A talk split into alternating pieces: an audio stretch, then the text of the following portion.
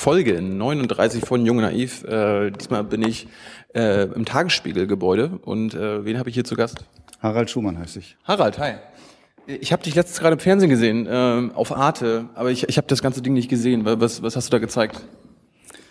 Äh, ich nicht, aber der Sender hat einen Film gezeigt, ja. den ich zusammen mit einem Filmemacher namens Arpad Bondi gedreht habe zu der eigentlich sehr simplen Frage, wenn überall in Europa Banken gerettet werden mit vielen Milliarden Steuereuro, wer kriegt das Geld? Wofür brauchen die Banken das Geld?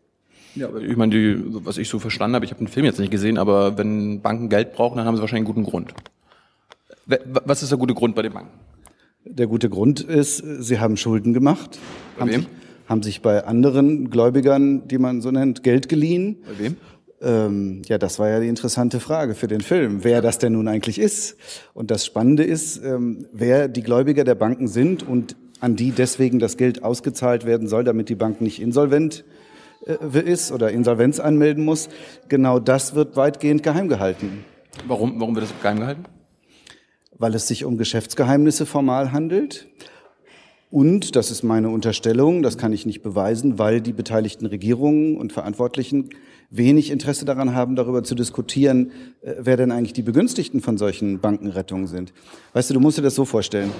Wenn eine Bank sich Geld leiht, dann ist das ganz normal, das ist ihr Geschäft. Ja? Wo, wo leiht die sich Geld, ja? Sie leiht sich Geld bei vermögenden Anlegern und bei anderen Banken und anderen Finanzinstitutionen, bei Versicherungen, Pensionsfonds, Stiftungen, alle, die Kapital anzulegen haben. Aber bekommt die nicht auch Geld von der Europäischen Zentralbank? Ja, aber nur einen sehr geringen Teil ihrer jeweiligen Bilanzen. Das macht in der Regel weniger als fünf Prozent der gesamten Bilanzsumme aus. Ja. Äh, Banken leihen sich Geld und investieren das Geld dann wiederum, indem sie Kredite vergeben oder Wertpapiere kaufen. Sehr, sehr verantwortungsbewusst, oder? Ja, das ist das Problem. Das ist eben in vielen Ländern schiefgegangen. Sie haben Kredite vergeben an Leute, die gar keine Kredite hätten kriegen sollten, oder haben Kredite vergeben für Immobilien, die mit viel zu hohen Preisen berechnet wurden und die dann hinterher nicht zu dem hohen Preis verkäuflich waren. Dann wurden die Kredite faul. Aber, aber warum haben Sie das gemacht? Warum, warum würde man so ein Geschäft machen? Weil erstmal die Ausweitung des Kreditvolumens das Interesse der Bank ist, dann wächst sie, dann gibt es Zinseinnahmen und es gibt was, was einen Bonus. Was ist ein Kreditvolumen? Was ist ein Kreditvolumen? Ist die Summe aller ausgegebenen Kredite einer Bank. Und die wollten sie ausbauen? Die wollt, jede Bank möchte das gerne ausbauen, weil die Bank lebt, lebt davon, dass sie für das Geld, was sie sich leiht, wenig Zins zahlt und für das Geld, was sie verleiht, mehr Zins bekommt. Ah. Und der Unterschied ist der Gewinn der Bank. Ja. So, aber äh, was war jetzt das Problem? Das Problem ist, dass die Banken in vielen Ländern, in Deutschland, in Frankreich, in Großbritannien, in Irland, in Spanien, in Griechenland, in Zypern, in Portugal, äh, in überall. Italien, überall haben sie Kredite vergeben beziehungsweise geliehenes Geld in Wertpapiere investiert, die sich dann später herausstellten, wesentlich weniger wert waren, als man gedacht hat. Und wenn die Banken dann auf der einen Seite Schulden haben und auf der anderen Seite Anlagen, die aber nicht das wert sind, was man gedacht hat, mhm dann sind sie eigentlich insolvent. Ne? Dann müssen sie die Verluste ausgleichen, dann müssen sie das bisschen Eigenkapital haben, was sie nehmen, müssen sie zum Ausgleich nehmen. Und wenn das Eigenkapital futsch ist, mhm. dann muss man die Bank entweder schließen oder retten. Sagst du uns kurz, was Eigenkapital ist? Eigenkapital ist das Kapital, was die Eigentümer der Bank einzahlen, wenn man so will, bei Gründung der Bank okay. in Form von Aktien. Okay. Und dieses Kapital haftet für Verluste. Äh, ist das heute immer noch so? Das ist ganz normal das Geschäft von allen möglichen Arten von Unternehmen, nicht nur von Banken. Aber äh, das hört sich ja so raus, als ob es bei Banken anders ist. Banken sind per se ein sehr riskantes Geschäft. Warum?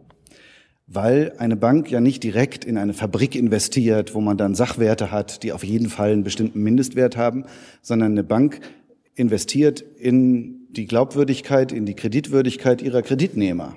War das schon immer so? Das war schon immer so, seitdem es überhaupt Banken gibt. Und äh, ist das jetzt immer noch so? Haben Sie sich vielleicht gebessert? Ist das schlimmer geworden? Weil das hörte, hörte sich ja eher nicht so an bei dir. Naja, es gibt dann so, so Phasen der Euphorie an den Finanzmärkten. Da werden dann eben viel mehr Kredite vergeben, als es eigentlich gesund gewesen wäre. Es wird nicht mehr genau hingeguckt, es wird nicht geprüft. Man hat den Eindruck, die Preise, zum Beispiel für Immobilien, steigen dauernd. Und deswegen kann man getrost Immobilienkredite vergeben, weil das wird sich schon irgendwie refinanzieren, das, das, Geld kriegt man schon irgendwie wieder. Und wenn die Blase dann platzt. Ist das diese sogenannte Immobilienblase? So? Genau, die hat es äh, in vielen Ländern gegeben. In Europa, insbesondere in Irland und in Spanien. Stimmt, da ich war bei einem spanischen Kollegen, der hat mir genau das erzählt. Und da, das ist unter anderem deshalb gewesen, weil deutsche Banken äh, auch nach Spanien halt immer Geld gegeben haben und gesagt, hier, nimmt ruhig. Nicht, war, nicht, war das so? Nicht nur deutsche Banken, aber viele deutsche Banken oder nicht nur die Banken, sondern eben vor allem auch viele deutsche Anleger. Deutsche Anleger? Ja. Zum Beispiel die spanischen Sparkassen haben im ganz großen Stil diese Baukredite, die sie vergeben haben an alle möglichen Leute, genau. in große Pakete zusammengefasst und haben dann Pakete, was soll das sein? Ja, die haben einfach tausend Kredite auf einen Haufen gelegt, wenn ja. man so will, in einem Buch zusammengefasst und haben dann auf dieses Buch ein Wertpapier ausgestellt. Auf Deutsch würde man das einen Pfandbrief nennen. Ah. Ne? Und das haben sie dann weltweit vertrieben und das wurde insbesondere an deutsche Anleger vertrieben, weil in Spanien konnte man sechs, sieben, acht Prozent Zins äh, kassieren zu Zeiten, wo man in Deutschland für eine Bankeinlage vielleicht nur zwei oder zweieinhalb Prozent gekriegt hat. Deswegen gingen diese spanischen Pfandbriefe weg wie warme Semmeln. Warme Semmeln. Und äh, da haben deutsche Anleger beherzt zugegriffen und haben dadurch ganz direkt dazu beigetragen, dass diese Blase in Spanien sich überhaupt entwickeln konnte. Und wenn man jetzt die spanischen Banken nicht gerettet hätte, dann hätten auch viele deutsche Investoren Geld verloren, weil dann wäre dieser spanische Markt für diese Pfandbriefe zusammengebrochen, dann wären die plötzlich viel weniger wert gewesen. Und ähm, Spanien hat einen Bailout bekommen. Aber sicher, Spanien hat sich bis zu 100 Milliarden Euro Kredit gesichert beim Europäischen Rettungsfonds ESM. Davon sind 40 Milliarden schon gezogen und sind auch in vier große Sparkassengruppen schon abgeflossen. Die, die bekommen, die Spanier, die spanische Regierung bekommt Geld von uns, uns also die, der anderen EU, äh, aber das Geld geht nicht an die Bevölkerung, sondern an wen? Das Geld wurde benutzt, um den Banken zu helfen, ihre Verluste auszugleichen und damit gleichzeitig sie in die Lage zu versetzen, ihre Gläubiger, die wiederum großteils in Deutschland oder Frankreich oder Großbritannien oder Schweiz sitzen, mhm. äh, auszuzahlen. Also im Grunde handelt es sich um ein großes Geldrecycling. Und was dabei passiert, das ist halt das Besondere. Am Anfang haben private Investoren bei privaten Banken eine Geldanlage gemacht. Genau. Auf, auf, eigenes Risiko. Auf eigenes Risiko. Ja.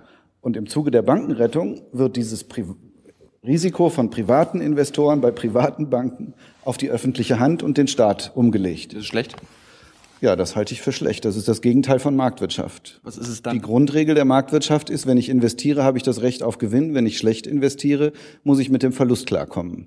Warum, warum haben die Banken das dann jetzt äh, so redefiniert? Also das hört sich ja so an, als wenn, ja, nicht die Banken haben das redefiniert, sondern Großbanken? Die, nein, die Regierungen. Regierungen. Die Regierungen haben für sich entschieden, aus unterschiedlichsten Gründen, wir dürfen nicht zulassen, dass große Banken pleite gehen, weil wenn eine Bank pleite geht, dann bedeutet es ja, dass sie alle ihre Schulden bei anderen Banken und anderen Finanzinstitutionen vorerst nicht zurückzahlen kann.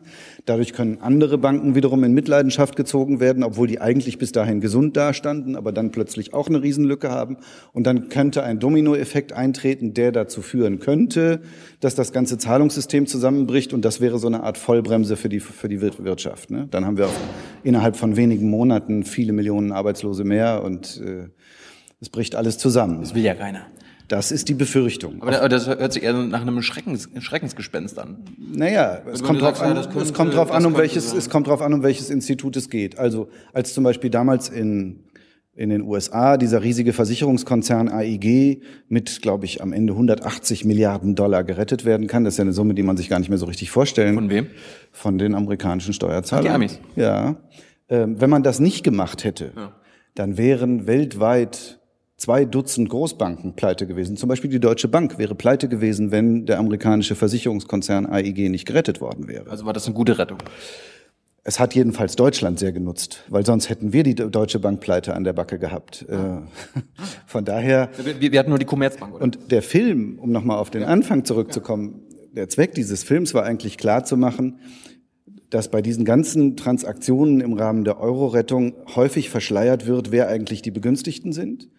Und das, indem man den Leuten sagt, also wir, die reichen Deutschen, müssen jetzt irgendwie die blöden Iren oder die Spanier, die haben vorher Party gemacht und jetzt müssen wir für deren Schulden gerade stehen, dass das nicht etwa aus einem Akt europäischer großmütiger Solidarität heraus geschieht, Freunde, sondern, wir, wir helfen, sondern, sondern das, das Ganze geschieht auch um eben auch deutsche Investoren vor Verlusten zu schützen, und zwar im ganz großen Stil.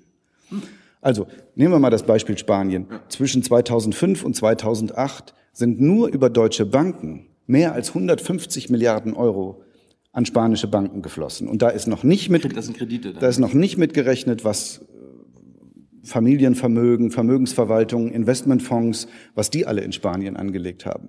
Also insofern ist es noch viel mehr Geld aus Deutschland nach Spanien geflossen. Wenn man Spaniens Finanzsystem hätte zusammenbrechen lassen, dann wäre ein großer Teil dieses Geldes weg gewesen. Und die größeren Verluste wären hier bei uns angefallen. Das ist das, was den Leuten zu wenig gesagt wird. Deswegen haben wir den Film gemacht. Auf der anderen Seite sagen die Leute natürlich, äh, die Spanier selbst schuld, wenn sie uns das Geld nehmen, was wir denen anbieten, äh, selbst schuld. Ja, das kann man so sehen. Kann man das so sehen, ja. Das kann man so sehen, aber wenn man so will, die historische Erfahrung zeigt, für die Vergabe eines Kredits oder in diesem Falle eines großen Kapitalstroms sogar, sind immer beide Seiten mitverantwortlich. Derjenige, der den Kredit gibt und derjenige, der ihn nimmt. Mhm. Weswegen Banken ja eigentlich auch verpflichtet sind, die Bonität, also die Kreditwürdigkeit ihrer Kreditnehmer ganz kritisch zu prüfen und Sicherheiten sich geben zu lassen, damit eben genau sowas nicht eintritt. Und genau dieses, wenn man so will, das solide Banking, das ist im Vorlauf zur Finanz- und zur Eurokrise großteils unter die Räder geraten. Es wurde im ganz großen Stil, wurde ungeprüft äh, finanziert. Wir haben zum Beispiel in, in Spanien haben wir zwei äh, frühere Manager von den dortigen Großsparkassen getroffen, die uns erzählt haben, wie das so war, als sie dann nach Deutschland kamen. Und da sagten die, das Geld kam von allen Seiten, wir kriegten Angebote von allen. Die haben uns nicht mal gefragt, was wir damit machen. Na, da, wir wollen gar nicht wissen. Na, so, Art, ja. Genau, wir wollen es gar nicht wissen, wir wollen einfach nur den höheren Zins, den ihr bietet. Wir glauben euch schon, die spanische Wirtschaft wächst ja und bei euch brummt das Geschäft, ja. wird schon gut es gehen. Geht nie, äh, es geht eh nie herab. Genau, das war die Erwartung. Dankeschön.